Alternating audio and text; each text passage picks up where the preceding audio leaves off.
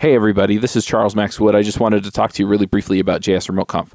Uh, we just picked speakers. Things are looking really good, and uh, we're really excited to cover a broad range of topics for JavaScript developers. So, if you're looking to learn things about Node.js, about becoming a better developer, about deployment, about mobile development and much more, and much more about JavaScript, then come check us out, jsremoteconf.com. Uh, you can also find it by going to devchat.tv slash conferences and then picking the conference you want. We have last year's recordings there. We have this year's uh, conference coming up. So make sure you get your ticket, and we'll see you there.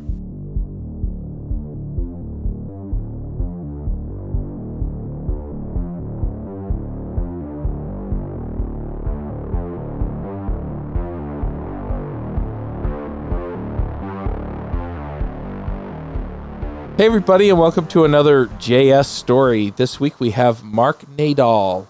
Uh, Mark, do you want to give us a brief introduction?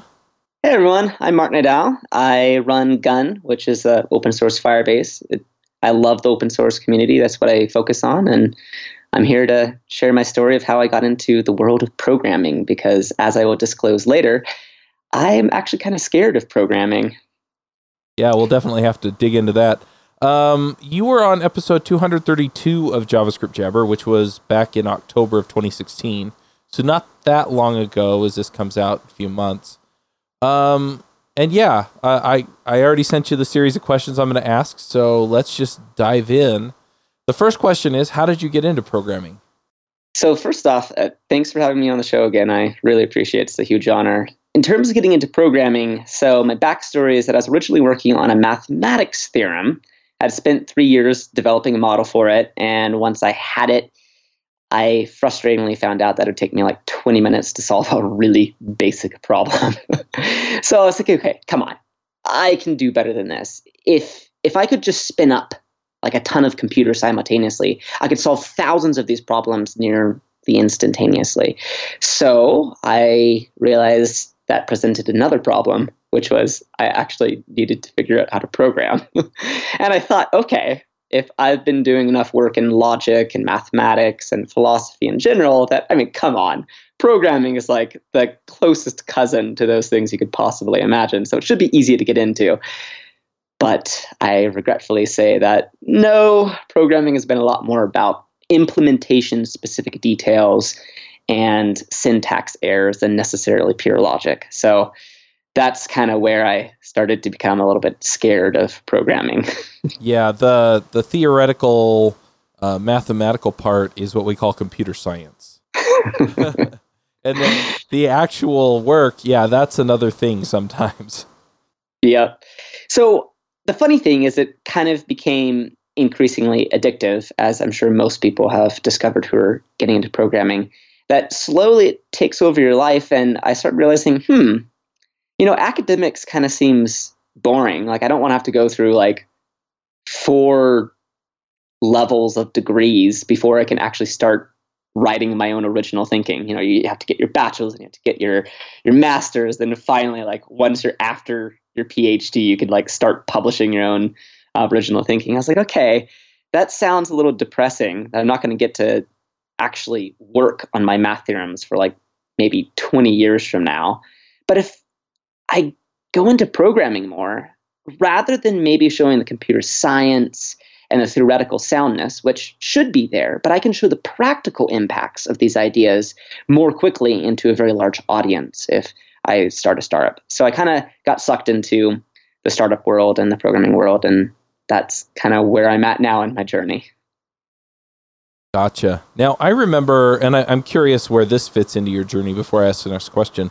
I remember you coming to the Utah JS meetup and talking about all this database stuff, and you were all excited about it. And um, but at the same time, I also remember you saying, "I'm really new to this," and you really were new to programming, or at least to JavaScript. Uh, wh- where does that fit into this picture? Like all novices, like all people who are getting into programming, and it turns out, like all experienced programmers, you're always new to programming. And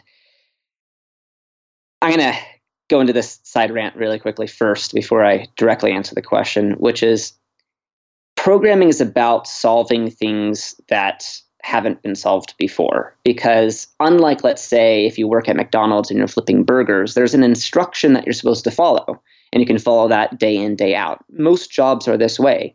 But programming, we write the instructions. Oftentimes, maybe somebody's written a framework or a library for us to use, but ultimately, our career or our job or how we're making money comes back to problem solving. And problem solving demolishes even the giants of whether it's mathematics or computer programming or startups because you are a novice every single time. So I'd argue this isn't just, you know, my story back when I showed up at Utah JS saying that, you know, I'm a beginner, I'm a novice, or I'm first getting into these things. It's it's a lot of people who are getting into the community as well as us more experienced developers. So back then, um, I was transitioning from a previous startup I was working on called Excelsior, which was a collaborative web design tool, into needing to build more powerful, lower level tools like a database. Um, so it's kind of frightening because you're moving from like just building a web app, right, into building like a, a foundational technology, a a library versus maybe a framework or just a web application. And that's intimidating because you then have to learn a whole new set of skills. Right. It's kind of like saying, I'm not getting the kind of power I need, so I'm going to go build a power plant. exactly. and this is coming from somebody who's not an expert at building a power plant, but you realize that, you know, if so, the the startup I was working on, the collaborative web design tool, Excelsior, we got in a burst of traffic from some, I think, a Wall Street Journal post on us. And there was only like 300 users that hit our website, but our server crashed, our database caught on fire, and everything blew up in our face, right? So, like, it wasn't that much traffic, but everything went wrong. Uh, like the cliche Silicon Valley thing of you get traffic and your servers just melt. And I'm thinking like, oh my goodness, I'm just now a front end web design guy. Like I can figure out how to get JavaScript hook up, hooked up to a Node.js backend and, and just send messages around. But if my database can't even handle, you know, like 300 users hitting the site and signing up, and I have to wake up at 3 a.m. in the middle of the night and put out fires, I don't want to be waking up at 3 a.m. with this type of stress there has to be something better. And that's kind of when my brain clicked and was like, hey, well, I've worked on all these mathematical computer science problems before. Um, why don't I just take that thinking that I have and apply it to databases? Gotcha. I think we're heading into that next question, and that's the question of how did you get into JavaScript? So I was into JavaScript before um, getting into databases. Uh, building a database in JavaScript is somewhat controversial and untraditional. So I'll, I'll leave that for a later oh, I thought discussion. You were good, good, good. It's the outsider thinking. It's the novice thinking that says, "Hey, I know X from what I used to do before. Can I apply it to Y?" Um, and then people laugh at you, but eventually, over time, they they come to take you a little bit more seriously, or at least they see how many GitHub stars or um, that you have, and they're like, oh, well, maybe this person might be crazy, but they do have an interesting idea.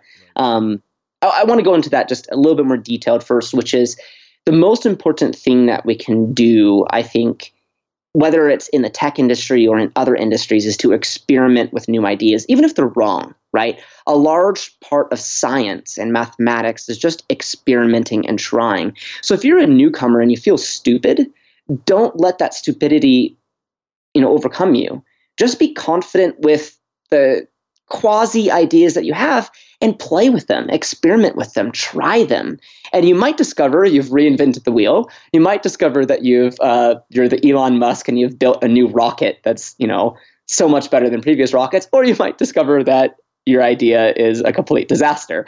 But there's only one way to learn in programming, like I said, because we're all just problem solvers, and that is to make the mistakes yourself and to be persistent and overcome that fear, that dread, and and being scared. So, going back to how I got into um, JavaScript, that was um,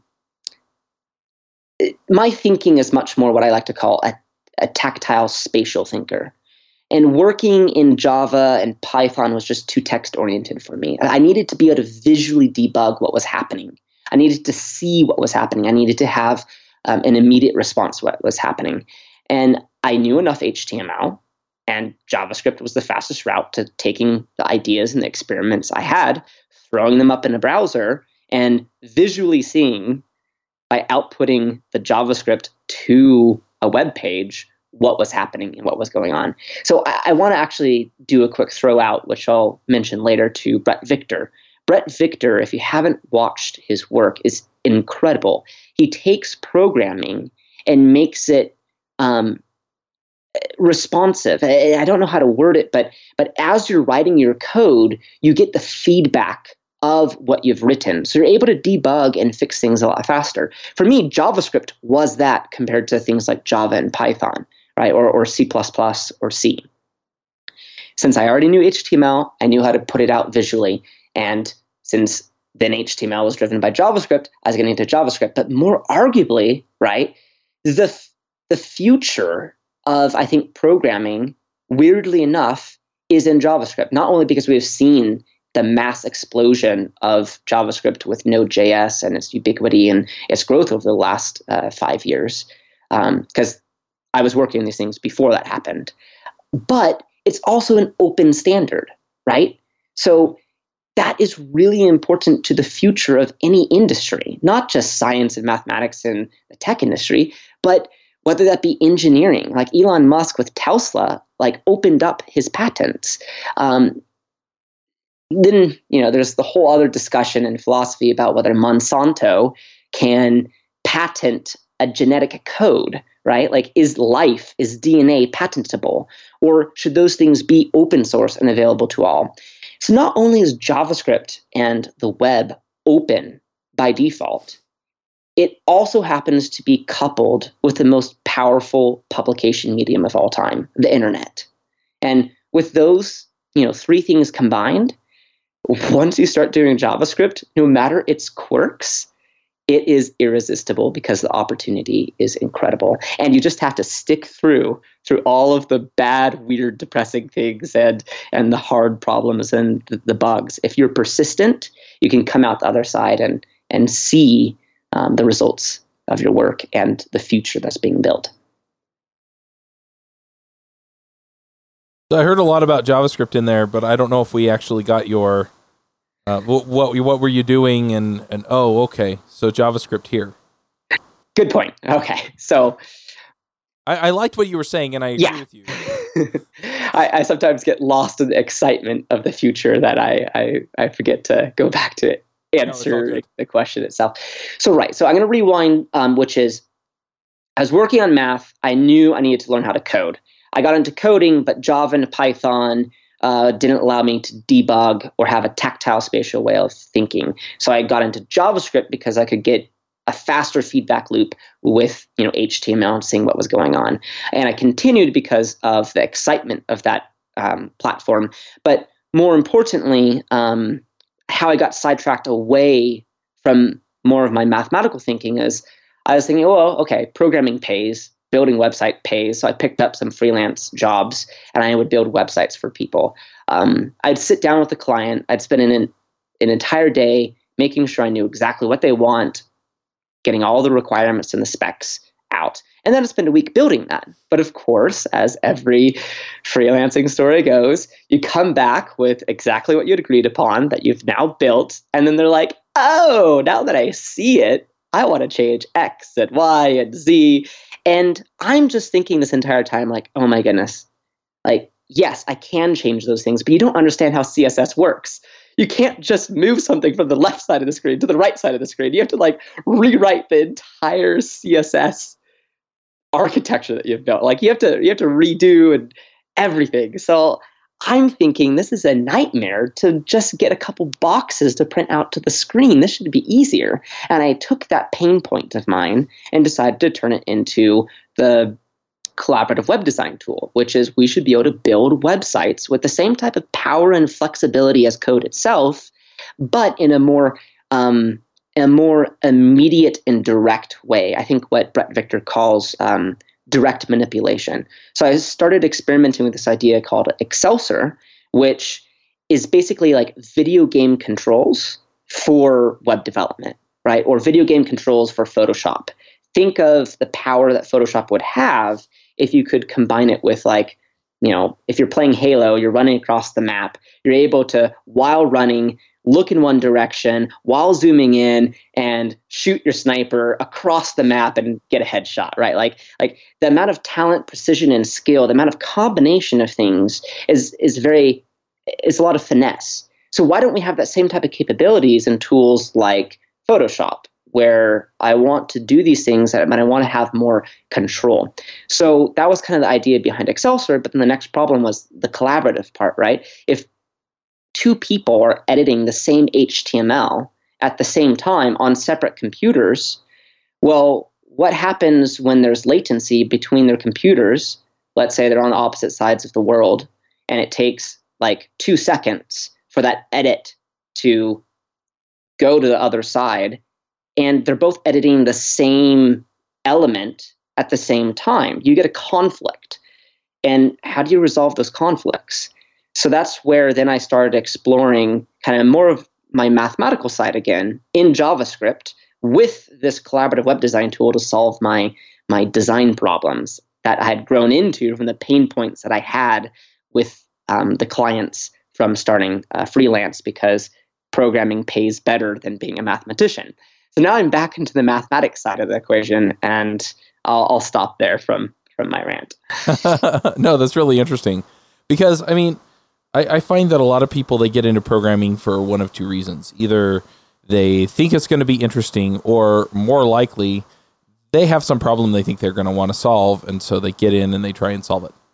And it sounds like that's kind of the the direction that you got into. But uh, yeah, so you had this problem, you decided to solve it um, you know, you you had some things that you wanted to learn, and uh, yeah, you you just kind of went from there and got involved and got excited about what you could do with it. Yes, and I think there's a really important note there, which is what you didn't say. Programming has become attractive lately just as a career because it makes a lot of money. And this is where I'm going to tie it back in with the problem solving thing. I I don't recommend to anybody out there listening, if you're getting into programming just because you think you're going to make a lot of money, you're going to have a very depressed life um, because you're going to get stuck debugging something for hours on end. And this is going back to um, the whole persistence thing, which is the frustrating thing is once you've solved that problem that you've debugged for hours on end, you do get the reward but that reward it only lasts like 30 seconds. You get this like oh my goodness that's the solution. I oh it all makes sense now. Yay i've solved the world. And then two seconds later you have another bug right? And so if you're getting into programming just because it's it's financially uh, incentive you you got to have something driving you more than just the money or else you're going to be stuck in a lot of debugging, a lot of persistence, and a lot of depression. And ultimately, money's not worth that. So, to people who are trying and are getting into programming, yes, take that idea that you have, take that that passion or the problem or the frustration that you've had that's driven you to get into programming, and don't lose sight of that. Especially don't lose sight of that in the advent of all the other tools and frameworks and hypes that the community likes to talk about. Those things are exciting, but don't lose or forfeit your own passion for those things because ultimately, that problem that you have or that bug that you're trying to fix, you need to persevere through and and overcome that and and that ability to be able to problem solve winds up being the most vital skill to programming, but also you need to have that be driven by something more um, than just programming or just money by itself. So keep that determination and don't lose hope to that. Let's pause for a moment to talk about our sponsor, Torus. Torus is a new tool for managing and securing the secret information that allows your app to run.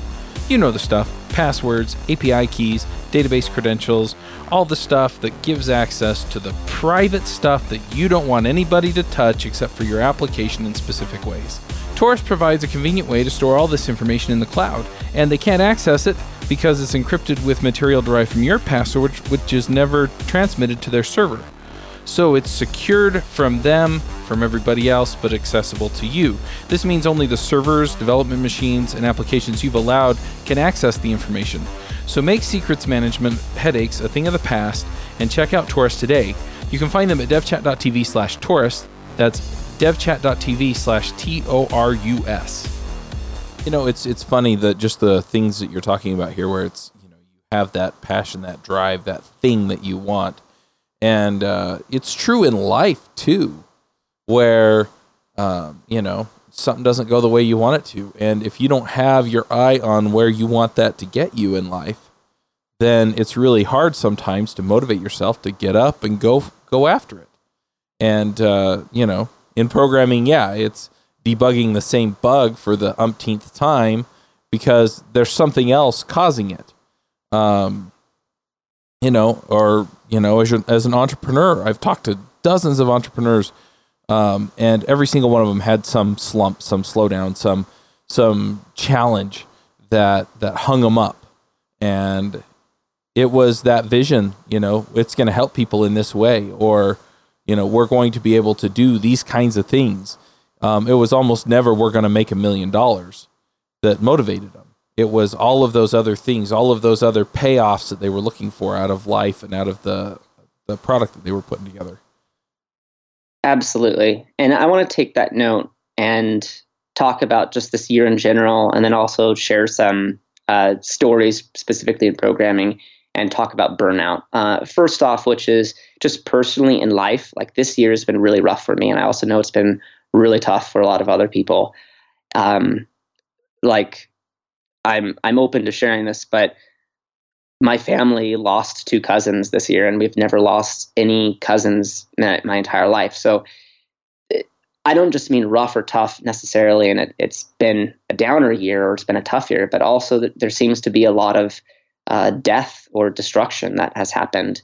And the, the the hopeful twist I want to put on that is is hopefully that means it's a year of recycling.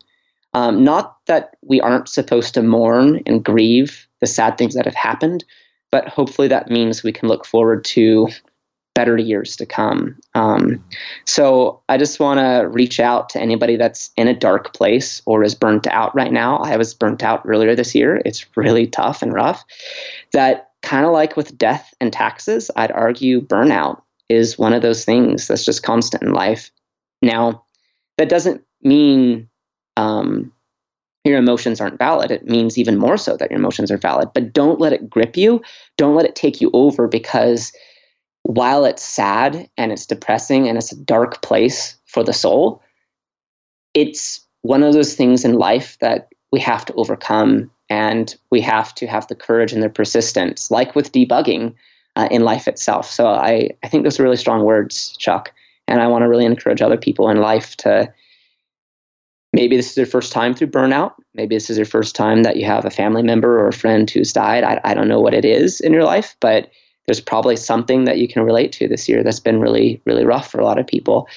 Um, so I just want to encourage people have persistence and and pull through. Um, now to get back to more of the programming side, I I have been working through this problem I've been having in code, which I call the the orphan child unsubscribe from table problem. I, I, know that doesn't make any sense to probably anybody, but you used a lot of words there. But yeah, because I don't know how to explain it because um, that's just the label I've put to it. And I've been struggling with this problem for like three months now, trying to figure out how to solve it.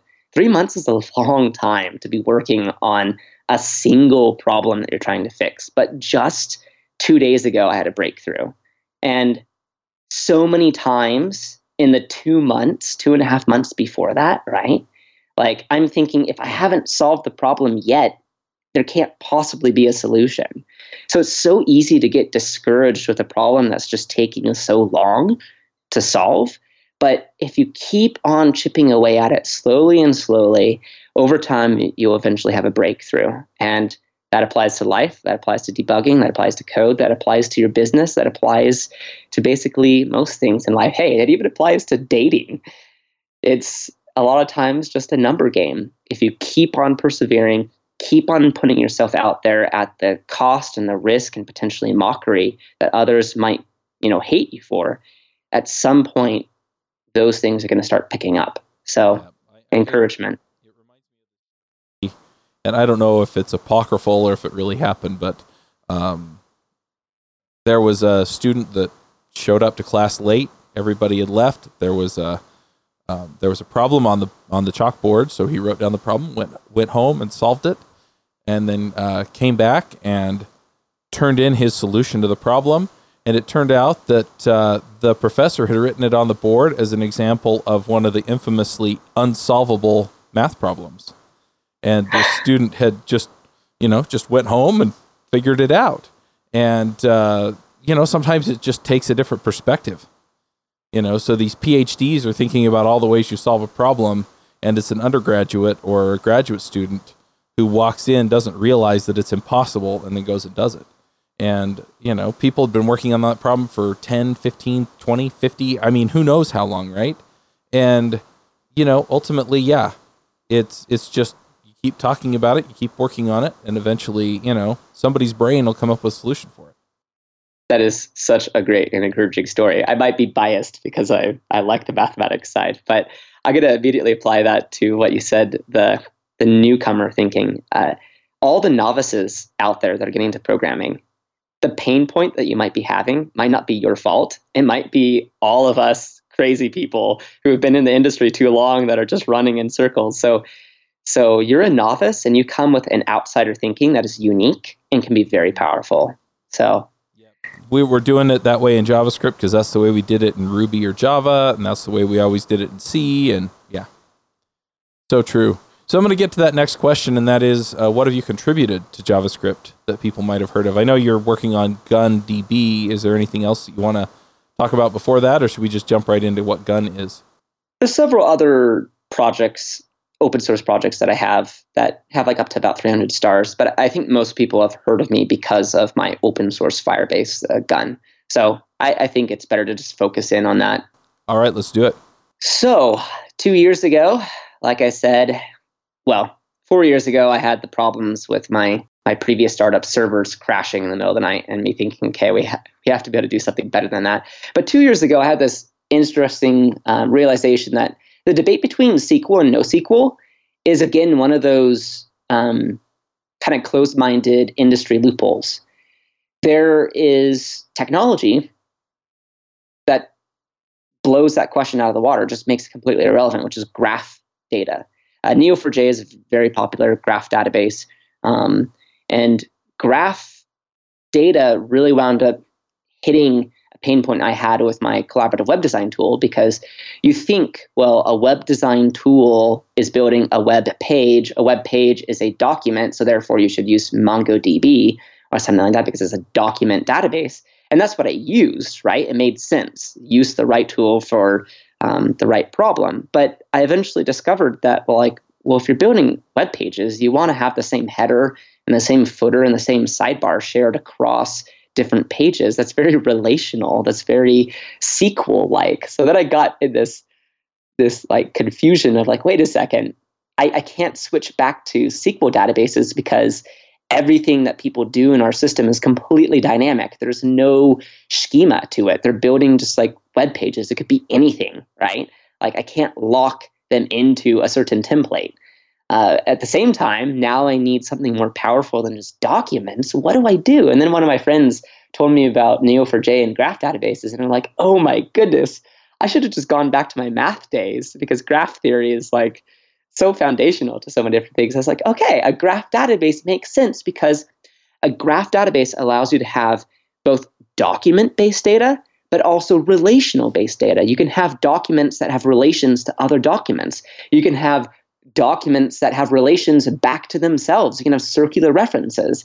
And then this got me clicking even more that like this looks a lot like just a regular old JavaScript object. A regular old JavaScript object can point to other JavaScript objects in memory. It can point back to itself. It can have structured depth to it. it like, why is that not the default uh, database and data structure that we use? So that was kind of uh, the two years ago, like the kicker. Like, okay, I need to I need to throw off these old databases, build a new database, and I really, really loved Firebase at the time because they introduced this idea of having push-based real-time updates. That like so cool, right? So cool. You could go to a hackathon, build something with Firebase, and like 24 hours later, impress the judges. And you know, underneath it's because the database is pushing data out to you. There's real-time updates. That should just be the default way things are. So I took what I feel are the best features of all the databases out there that then targeted somebody like me, just a front end web developer that's a complete novice, and tried to combine those pieces together in a way that wouldn't crash at 3 a.m. So the last piece here, other than real time updates, um, graph data structures, is the idea of being offline first and also being peer to peer decentralized. Uh, I hate jargon words, so I'm just going to throw those away and say what they actually mean, which is when I'm in San Francisco, I go through the subway. The subway is underground. It doesn't have connection, cell connection to the internet. But I'm checking Twitter or I'm writing like a tweet or a blog post or something. When I try and hit send, or if I try and write that message, because I'm disconnected from the internet, nothing works. And that's super frustrating because that means I can't get work done. If I jump on an airplane and I'm flying out to a conference, I want to be able to work on my presentation while on the airplane. But if I'm using a a web app to build those things, and I prefer web apps over desktop apps, there's this problem where it doesn't work if it's disconnected. So I want my collaborative web design tool, Excelsior, I want any application that anybody builds to just work by default and then sync up later um, when the connection is available. However, that I'm actually. St- I'm going to stop you here, yes. Mark. Um, okay. You know, because a lot of this is just the technical um, stuff behind Gun, and I think we talked about that in the JavaScript Jabber episode. And what I'm really trying to capture here is the story. You know, absolutely. So, yeah. so instead of this is how gun works or here's the problem it's trying to solve i'm going to refer everybody back to episode 232 and instead what i'd really like to hear is okay so you decide to build gun you have this um, this system that solves these particular problems. Um, you know, I'm, I'm, sure people were telling you you want to build a database in JavaScript, and then you probably ran into some hiccups or some problems down the road. Um, and I, and so I'm curious, like, what's that story? What what's thank Mark's story within the context of Gun? Yeah, thank sense? you for clarifying. Yes, yes, that uh, thank you. That makes a lot more sense. So using JavaScript was uh, kind of making fun of ourselves. JavaScript isn't the best of languages, uh, it crashes a lot. So, one of the reasons why I wanted to focus on JavaScript was because I wanted a problematic environment. I wanted to put myself in a novice's shoe, which I'd argue is my own shoes, and make it work there. And that was challenging. It's more challenging recently as I've been getting into performance. So if you want, um, that's probably the most practical JavaScript specific stuff of the hiccups that I've had. Um, can I, can I jump into that? Yeah, go for it.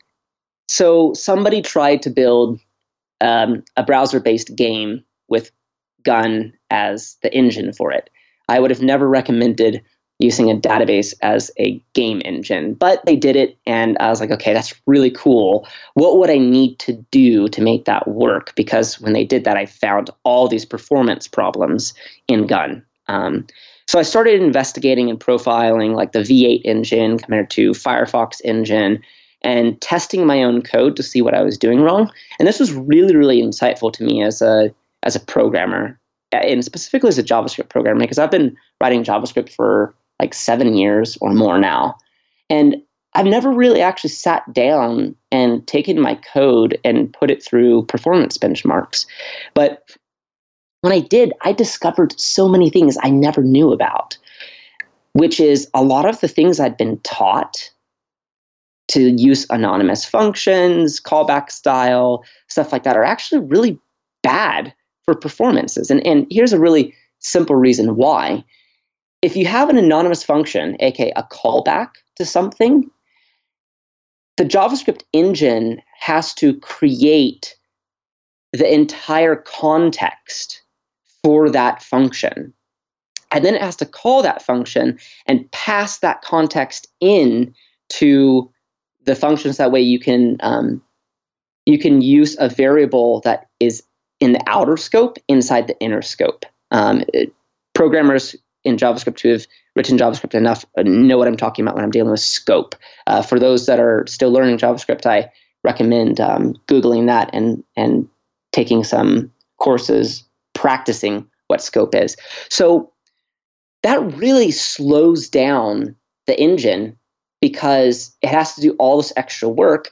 But more problematic is that every single time it runs that same code again, because it's an anonymous function, it has to recreate that scope every single time. So you don't get any um, performance benefits. However, if you have a named function that is not an anonymous function, that's not inside like a callback, if it's just a named function that's declared in advance, the JavaScript engine is actually able to optimize for calling that function. But there is this problem. Once you have a named function, you no longer have uh, the ability to access the outer scope because your named function is now outside of the context that you were using. So you, you then have to figure out how to manually pass um, the scope or context. I don't recommend to most people out there to actually make this performance optimization if that code that is running just happens like on click once. But as a programmer, if you imagined having some robot click that button a million times a second, uh, you wind up learning things about your coding, your coding style, and kind of what is proclaimed as supposedly being industry best practices that just don't add up to the actual numbers and the actual benchmarks. So, if people want a challenge for themselves, is take your code, throw it through some performance benchmarks, and start finding out why things slow down or why you're not getting you know hundreds of thousands of operations a second. It's it's a very interesting road to explore. And again, I've been programming for like at least seven years, and I didn't know these things. So it taught me a lot about programming and about JavaScript specifically. Very cool. Now, uh, the last question I have is what are you working on now? Is it Gun, or do you have other projects that you're focused on? Still Gun, however, we've been spinning out some several other interesting projects. One of them is a distributed testing framework called Panic. I want to make sure that Gun works correctly, but in order to know if Gun behaves correctly, you actually have to simulate a real world environment where there's multiple computers connected to a server or many servers, and they're all trying to synchronize data, kind of like uh, Firebase does. So that posed a new problem, which is I know how to write tests now. I know how to use Mocha. I know how to do test driven development. But how do you write tests that fundamentally are running across different machines to make sure that your web application as a whole is behaving the way that you want it to? So now, I've seen systems like this that do load testing. So they just fire up a whole bunch of threads and they beat on the machine. You're talking about something different where it's actually kind of a coordinated attack. Yes. So it, it can be used for load testing. However, we weren't building originally specifically for load testing. We were building it to verify the correctness of the system to make sure that if Alice saves some data on her browser, that it shows up on Bob's browser, right? right? Um, now, you can use the system to do load testing. In fact, the most recent uh, test that we built with Panic was a load test because we're moving into releasing a production ready version of Gun, and we want to make sure that it can withstand you know a bunch of processes that are just hammering away at it. Uh, so there, there is that aspect to it, which is why the tool is really cool because it makes it easier for you to do load testing, um, but it also lets you explore um, correctness tests, making sure that your web application behaves the way you expect not in unit tests, but across different users' browsers. And that project is completely open source. Um, it's available on our on our repo, and I'm really excited about it because I almost see it as as being a layer lower than a database itself because because it's a tool to test the database, and it's all written in JavaScript. Because to me, um, if I'm not testing things from where the end user is at in the browser, then the tests aren't as useful as as they could be. It's not going to catch the problems a user has. So that's again why JavaScript is so exciting for me. Right. Yeah, if I had to coin a term for that, I think I'd call it coordination testing. Yes. Ooh.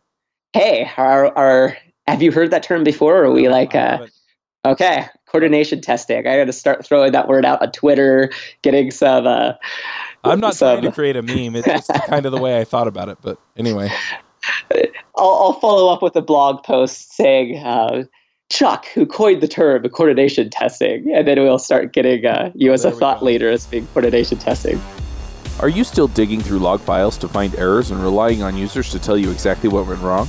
Raygun Crash Reporting monitors your web and mobile applications, collecting all error and crash events that are affecting your customers. Diagnostic information about the problem is made available to your entire team instantly, including which specific users of your application have been affected, there's no need for software errors to affect your users. Head to raygun.com to see how Raygun can help you create better software. Anyway, we're out of time, so I'm going to push us over to picks. Um, do you have a few things that you want to shout out about for us? Yeah, yeah three things. We just finished a a video explainer series on how cryptography works. Uh, so, uh, shout out to that. You can check it out by going to our website, which is gun.js.org, and then scrolling down to explainers and clicking on um, data security cryptography. So if you've ever been curious what encryption and cryptography is, it's a great introduction to explaining the concepts about uh, cryptography. The second thing is what I mentioned earlier, Bret Victor. If you haven't heard about Brett, Bret Victor, if you haven't watched his talk called Inventing the Future, I, I actually forget the name of it look up Bret Victor because he's got some really inspirational stuff on what the future of programming looks like. And then the third thing Isn't is I just inventing on principle. Inventing on principle. Yeah, I think you're right. Um, great talk, but also check out his other stuff. They all kind of relate. Um, it's just really exciting. So yes, I think that is the the name of the talk. Thank you for clarifying that. And then the third thing is just again shout out to everybody out there that has survived 2016. Uh, it's been a rough year, and I just want to encourage people again have persistence, keep on driving forward, keep on persevering. It's hard, but it'll pay off. So, encouragement to people to just keep on persevering, whatever that is in life, code or not. All right. Um, I've got a couple of picks here that I'm going to uh, call out about. Uh, the first one is, um, and yeah, I'm gonna show what a Star, Star Wars fan I am, I guess. But uh, my wife and I went and saw Rogue One on Saturday as we record this. Um, so it's December 19th. It'll, this episode will come out in a few weeks. But uh, I really enjoyed it. It was it was pretty good movie.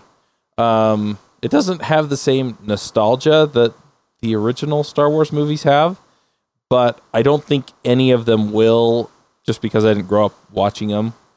so anyway, but other than that, I thought it was a, it was a well done movie. Um, the second pick I have, my wife got me for my birthday, which was on Wednesday. Um, she got me the Sphero BB-8, which is kind of fun, and my one-year-old loves crawling around trying to catch it. so, if I ever need to entertain her, then I can just sit on the couch with my phone and and have it run around, and it's pretty fun. Um, I haven't tried the feature yet where you watch um, Star Wars with BB-8 sitting there. Apparently, it beeps and stuff.